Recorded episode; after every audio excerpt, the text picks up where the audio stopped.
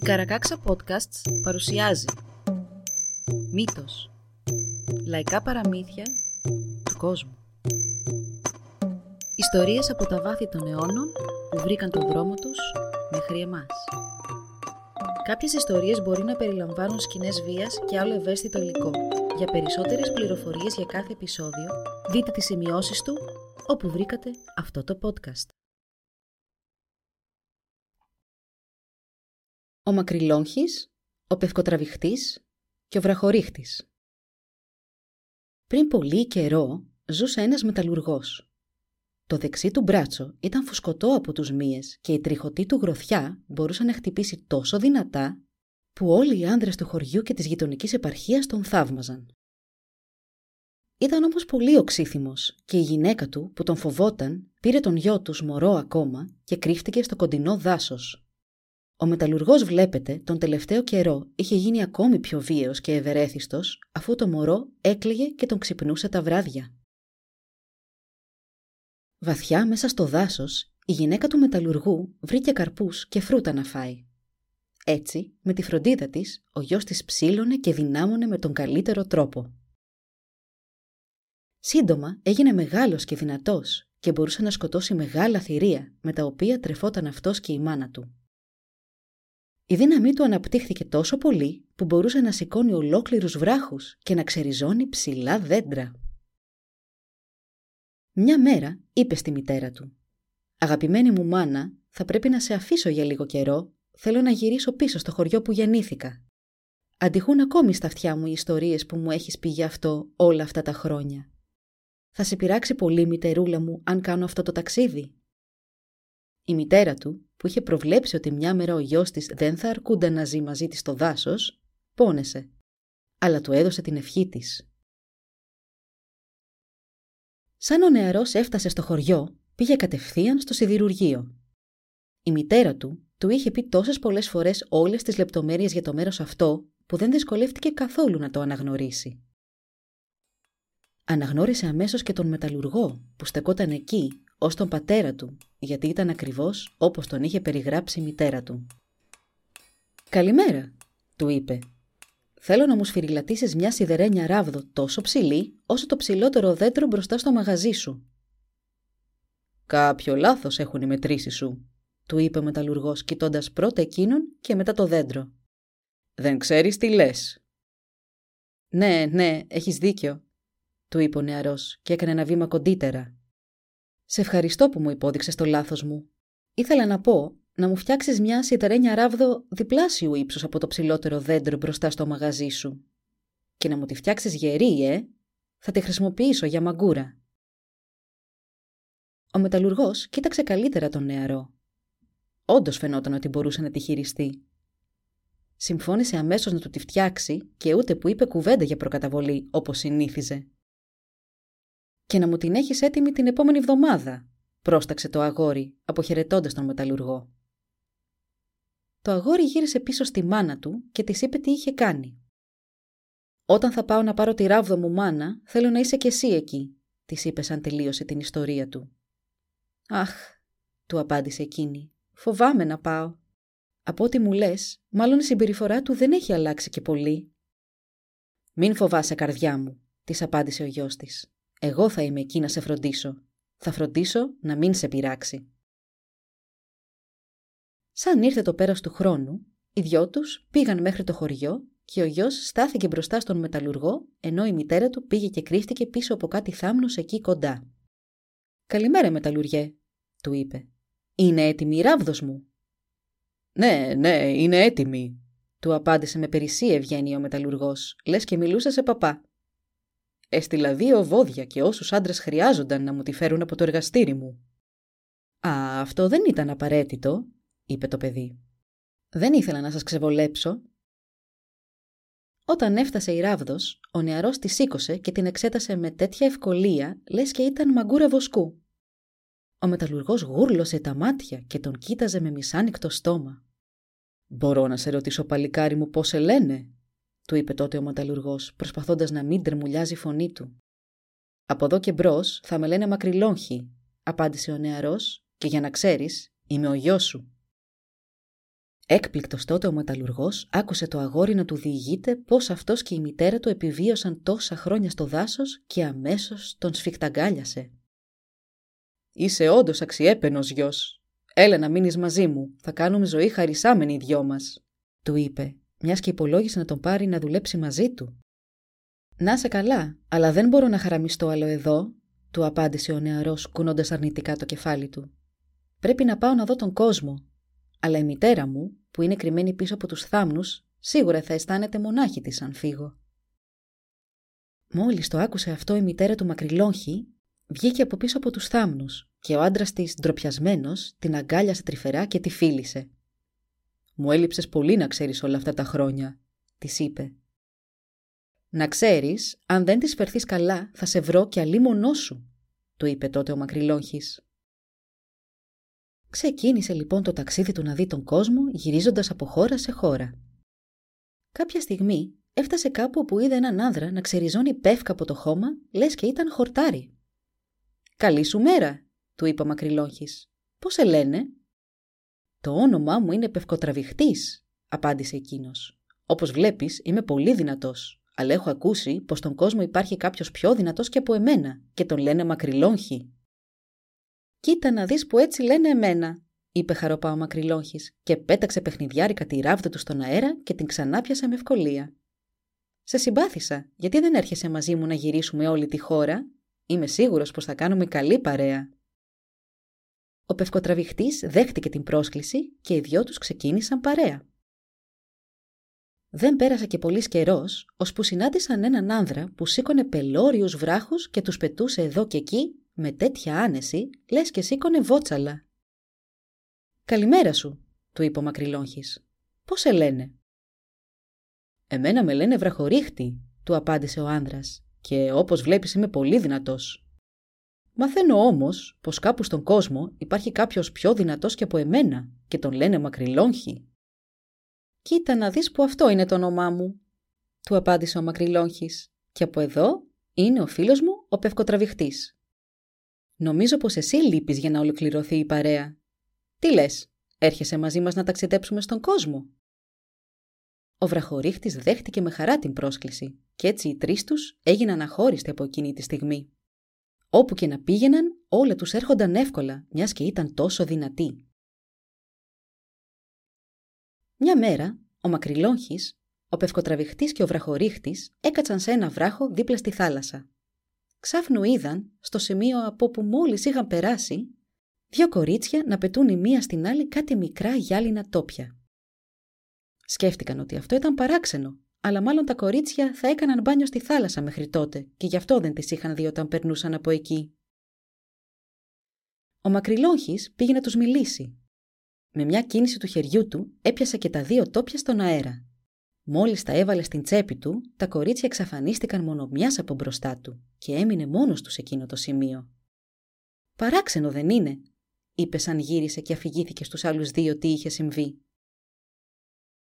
Λίγο παρακάτω συνάντησαν ένα μικρό σπίτι. Μιας και δεν φαινόταν κατοικημένο, οι τρεις φίλοι μπήκαν μέσα. Είδαν πως το σπίτι είχε κρεβάτια, πολύ όμορφα και ακριβά έπιπλα και μια πλήρη κουζίνα με πιατικά κατσαρόλια και τηγάνια. Μου αρέσει αυτό το σπίτι, είπε ο Μακρυλόχη. Θα κάτσω να ξεκουραστώ λίγο.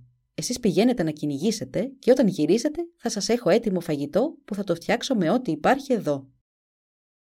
Ο Πευκοτραβηχτής και ο Βραχορίχτης βγήκαν να κυνηγήσουν και ο Μακρυλόχη, αφού ξεκουράστηκε για λίγο σε μια πολυθρόνα, άναψε τη φωτιά στην κουζίνα και σύντομα το νερό έβραζε, δίνοντας μια πολύ ζεστή ατμόσφαιρα σε όλο το σπιτάκι.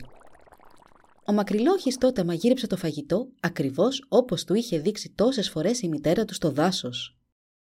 Σαν όμως γύρισε για μια στιγμή να φτάσει το αλάτι, οι κατσαρόλες και το τηγάνι δεν ήταν πια στη φωτιά, είχαν κάνει φτερά. Με την άκρη του ματιού του τότε, ο Μακρυλόχης είδε έναν τόσο δανάνο να χάνεται μέσα στο πάτωμα με το φαγητό του. Ο Μακρυλόχης αναφώνησε έκπληκτος. Δεν ήταν συνηθισμένος να του κλέβουν το φαγητό κάτω από τη μύτη του μετά από λίγο επέστρεψαν ο πευκοτραβηχτής με τον βραχορίχτη με όλους τους λαγούς που είχαν πιάσει. Κοίταξαν τότε τη φωτιά που έσβηνε, τα άδεια κατσαρόλια και τον αποσβολωμένο μακριλόχη. «Πού είναι το δείπνο μας» τον ρώτησε ο πευκοτραβηχτής. Πεινάω σαν λύκος. Είπες ότι θα ήταν έτοιμο όταν γυρίζαμε. Ξέρω τι έγινε, φώναξε ο βραχορίχτη. Το έφαγε όλο μόνος του και δεν άφησε καθόλου για εμάς. Ο μακριλόχη τους εξήγησε τι είχε συμβεί, μα δυσκολεύτηκε να τους πείσει. Πολύ καλά, αφού δεν με πιστεύετε, θα μείνει εδώ μόνος στο πευκοτραβηχτής και να μαγειρέψει τους λαγούς. Εγώ και ο βραχορίχτη θα πάμε μια μικρή βόλτα εδώ τριγύρω και θα δούμε τι θα γίνει τότε. Και έτσι έκαναν. Ο πευκοτραβηχτής έμεινε να μαγειρέψει μόνος του τους λαγούς και σαν έστρεψε το βλέμμα του να βρει το αλάτι, ο μικρός νάνος με τις κόκκινες μπότες βγήκε από κάτω από το τραπέζι και του έκλειψε το φαγητό. Εκείνος προσπάθησε να τον πιάσει, αλλά ο Νάνος αστραπιαία βυθίστηκε μέσα στο πάτωμα με το φαγητό μαζί. Σαν γύρισαν ο Μακρυλόχης και ο Βραχορίχτης, ο πευκοτραβηχτής τους διηγήθηκε τι είχε συμβεί και συνέχισε «Σε πιστεύω τώρα και σου ζητώ συγγνώμη που αμφισβήτησα τα λόγια σου». Αλλά ο Βραχορίχτης ακόμη δεν είχε πιστεί. «Όχι, όχι, ξέρω εγώ τι συνέβη», είπε. Πεινούσες τόσο πολύ που έφαγες όλο το στιφάδο μόνος σου και δεν μας περίμενες. Εσύ και ο Μακρυλόχης τα έχετε συμφωνήσει και εγώ θα μείνω νηστικός απόψε. Άσε τον βραχορίχτη να μείνει μόνος του στην κουζίνα, είπε τότε ο Μακρυλόχης. Φέραμε κι άλλους λαγούς απ' έξω. Άσε τον να τους μαγειρέψει μόνος του για να δει και ο ίδιος τι θα συμβεί. Ο Μακρυλόχη και ο Πευκοτραβηχτής τότε έφυγαν και άφησαν τον βραχορίχτη να ετοιμάζει το στιφάδο του. Πάλι ο μικρός Νάνος με τις κόκκινες μπότες ξεγλίστρησε κάτω από το τραπέζι και έκλειψε το δείπνο όταν ο βραχορίχτης είχε αλλού την προσοχή του. Σαν γύρισαν οι δυο του φίλοι, και αυτός με τη σειρά του ζήτησε συγγνώμη από το μακριλόχι που δεν τον είχε πιστέψει. Συμβαίνουν όντως παράξενα πράγματα εδώ, είπε ο μακριλόχη. Και δεν θα ησυχάσω αν δεν βρω πού πήγε ο Νάνος με τα κόκκινα μποτάκια και τα φαγητά μας. Ελάτε, βοηθήστε με να σκάψω κάτω από την κουζίνα. Μόνο μιας, ο πευκοτραβηχτής ξερίζωσε το πάτωμα κάτω από την κουζίνα και ο βραχορίχτης άρπαξε όλο το χώμα και το πέταξε έξω. Σύντομα είχαν ανοίξει μια τρύπα σαν πηγάδι που οδηγούσε βαθιά μέσα στη γη. Καθώς οι άλλοι δύο έσκαβαν, ο Μακρυλόχης έφτιαξε από κλαδιά μια πολύ μακριά σκάλα για να κατέβουν μέσα στην τρύπα. «Θα κατέβω εγώ εκεί κάτω», δήλωσε ο Μακρυλόχης και οι άλλοι δύο συμφώνησαν αμέσως με την ιδέα. Χαμήλωσαν τότε τη σκάλα και ο Μακρυλόχης ξεκίνησε την κατάβασή του. Στο τέλος της σκάλας είδε κάτι που έμοιαζε με βαριά και σφραγισμένη πόρτα. Μιας και είχε φέρει μαζί του τη σιδερένια του ράβδο, χτύπησε δυνατά την πόρτα με αυτή. «Είμαι ο Μακρυλόχης. Ανοίξτε μου!» «Φύγε γρήγορα από εδώ», ακούστηκε μια φωνή από μέσα. «Εδώ ζει το εφτακέφαλο ερπετό και αν σε βρει εδώ, τότε τα πράγματα θα σοβαρέψουν πολύ». Θα σε μαγέψει και δεν θα μπορέσεις να φύγεις ποτέ από εδώ. Θα ήθελα πολύ να γνωρίσω αυτό το ερπετό, είπε κοροϊδευτικά ο Μακρυλόχης. Η βαριά πόρτα άνοιξε διάπλατα και ο Μακρυλόχης πέρασε μέσα. Τότε άκουσε κάτι σαν δυνατό αέρα και αμέσως μετά ένα σφύριγμα. Στα τυφλά, ο Μακρυλόχης έδωσε μία με τη σιδερένια ράβδο του και χτύπησε κατά κέφαλο το εφτακέφαλο ερπετό πριν αυτό προλάβει να τον μαγέψει. Εκείνο έπεσε στο έδαφος ανέστητο από το χτύπημα του μακριλόχη. Με την πρώτη σταγόνα αίματος που έπεσε στο έδαφος από την πληγή του τέρατος, εμφανίστηκε στην πόρτα μια πανέμορφη κοπέλα. Ο Μακρυλόχης την αναγνώρισε αμέσως. Ήταν μία από τις δύο κοπέλες που έπαιζαν με τα γυάλινα τόπια τους στην ακροθαλασσιά. Έβγαλε τα τόπια από την τσέπη του. «Τα αναγνωρίζεις αυτά» τη ρώτησε. «Φυσικά», αποκρίθηκε εκείνη. Το ένα ανήκει σε μένα και το άλλο στην αδερφή μου. Και αυτή έχει μαγευτεί και είναι πίσω από την πόρτα, στην άλλη μεριά. Πρώτα θα σε πάρω από αυτό το φρικτό μέρος και μετά θα δούμε τι μπορούμε να κάνουμε και για την αδερφή σου. Ο Μακρυλόχης σήκωσε την κοπέλα στα δυνατά του χέρια και άρχισε να ανεβαίνει τη σκάλα. «Περίμενε λίγο», του είπε η κοπέλα. «Νομίζω πως είναι καλύτερα να σου δώσω πίσω και το δικό μου τόπι. Δεν θα μπορώ να μιλήσω όσο το έχεις εσύ μαζί σου, μακριά μου, αλλά πιστεύω ότι εσένα θα σου χρειαστεί περισσότερο. Έτσι, του έδωσε πίσω το γυάλινο τόπι και βιάστηκε να ανέβει τη σκάλα. Σαν έφτασε στην κορυφή, ο πευκοτραβηχτής και ο βραχορίχτης είδαν την όμορφη κοπέλα και έμειναν να την κοιτούν με τα στόματα ανοιχτά. Είναι μια μαγεμένη πριγκίπισσα, τους εξήγησε ο Μακρυλόχης. Φροντίστε την όσο θα πάω να σώσω και την αδερφή της. Έπειτα θα τι επιστρέψουμε στον πατέρα του, τον Βασιλιά, που τόσο καιρό τι νόμιζε για νεκρές. Και λέγοντας αυτό, για άλλη μια φορά, ο Μακρυλόχης κατέβηκε τη σκάλα στα βάθη της γης. Το εφτακέφαλο ερπετό κοίτονταν ακόμη εκεί που το είχε αφήσει. Πέρασε από πάνω του, έφτασε τη δεύτερη πόρτα και τη χτύπησε δυνατά. Ποιος είναι, ρώτησε μια φωνή από την άλλη μεριά. Είμαι ο Μακρυλόχης. Άνοιξε. Φύγε γρήγορα από εδώ. Εδώ είναι το σπίτι του Νάνου με τις κόκκινες μπότες. Αυτόν ακριβώς τον Νάνο ψάχνω και εγώ, απάντησε αποφασιστικά ο Μακρυλόχης και έσφιξε περισσότερο τη ράβδο που του είχε φτιάξει ο πατέρας του μέσα στα δυνατά του χέρια. Η πόρτα άνοιξε σιγά σιγά και ο Μακρυλόχης πέρασε μέσα. Άκουσε τα βήματάκια του Νάνου, ο οποίος τον κοίταζε έκπληκτος. «Ας μονομαχήσουμε να δούμε ποιος είναι ο καλύτερος», του είπε τότε ο Νάνος. «Εσύ πάρε το μαύρο ξύφος και εγώ θα πάρω το λευκό». «Δεν νομίζω», είπε απειλητικά ο Μακρυλόχης. «Μάλλον εγώ θα πάρω το λευκό και εσύ το μαύρο. Ιδάλλως, δεν θα περιμένω να διαλέξει ο καθένας μας το όπλο του, παρά θα χρησιμοποιήσω αυτό που κρατώ ήδη στο χέρι μου».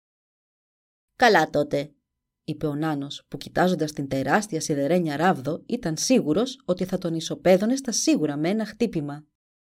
Α το κάνουμε όπως θες. Έτσι ο Μακρυλόχη μονομάχησε με το λευκό ξύφος και ο Νάνος με το μαύρο και ήταν τόσο γρήγορος και επιδέξιος που άργησε πολύ να λαμβωθεί θανάσιμα από το Μακρυλόχη. Σαν έσταξε η πρώτη σταγόνα από το αίμα του στο έδαφος, εμφανίστηκε και η δεύτερη πριγκίπισσα. Τα μάγια είχαν πια λυθεί και εκείνη έδωσε στο μακριλόχι το δικό της τόπι μόλις τον αναγνώρισε. Και ασφαλής πια στα μπράτσα του, ανέβηκε μαζί του μέχρι την κορυφή της σκάλας όπου την περίμενε η αδερφή της με τον πευκοτραβηχτή και τον βραχορίχτη. «Αχ, ξέχασα τη σιδερένια ράβδο μου», είπε με αγωνία τότε ο μακριλόχης. «Πρέπει να γυρίσω να την πάρω». Δεν άφηνε τη ράβδα του από το πλευρό του ούτε όταν κοιμόταν βλέπετε. Ξανακατέβηκε τη σκάλα και βρήκε τη ράβδα του εκεί που την είχε αφήσει για να σηκώσει το λευκό ξύφος. Όταν όμως ξαναγύρισε να ανέβει τη σκάλα, εκείνη είχε εξαφανιστεί. Οι σύντροφοί του τον είχαν ολότελα ξεχάσει. Τόσο πολύ ήθελαν για τους εαυτούς τους τις όμορφες πριγκίπισσες. Τράβηξαν τη σκάλα και ήδη βρίσκονταν στο δρόμο για τον βασιλιά. Δεν τους ένοιαζε καθόλου πόσο θα του έπαιρνε το μακριλόχι να βγει από εκείνη την τρύπα. Ο Μακρυλόχης φώναζε και φώναζε, αλλά μάταια. Τότε θυμήθηκε πως ο Νάνος είχε βγει στην επιφάνεια, στην κουζίνα. Πήγε αμέσως και του έδωσε να πιει από το τονετικό που του είχε βάλει η μάνα του στο παγούρι και ο Νάνος συνήλθε. Αμέσως έκανε να φτάσει το λευκό ξύφος για να μονομαχήσει πάλι. «Μισό λεπτό, φίλε», του είπε ο Μακρυλόχης. «Σε νίκησα και τώρα είσαι χμαλωτός μου. Θα σε αφήσω όμως ελεύθερο αρκεί να κάνεις κάτι για εμένα. Οδήγησε με πάλι στην επιφάνεια της γης. «Αυτό είναι πανεύκολο», του απάντησε ο Νάνος. «Πάρε το χέρι μου». Με το που ο Μακρυλόχης άγγιξε το χέρι του Νάνου με τις κόκκινες μπότες, άρχισαν και οι δύο τους να αιωρούνται, μέχρι που σύντομα βγήκαν ολότελα από την τρύπα.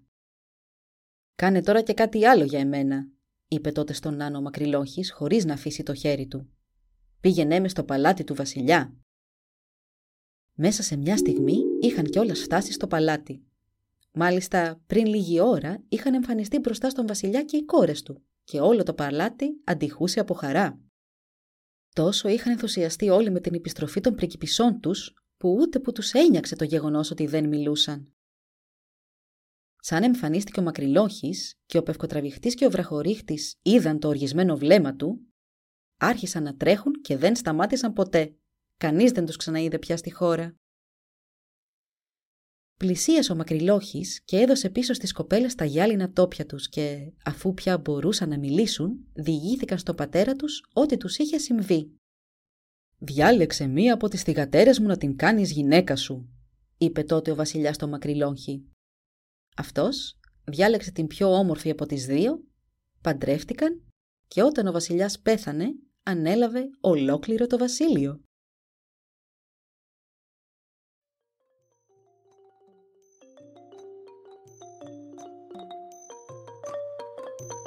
Εδώ λοιπόν η ιστορία μας έλαβε τέλος.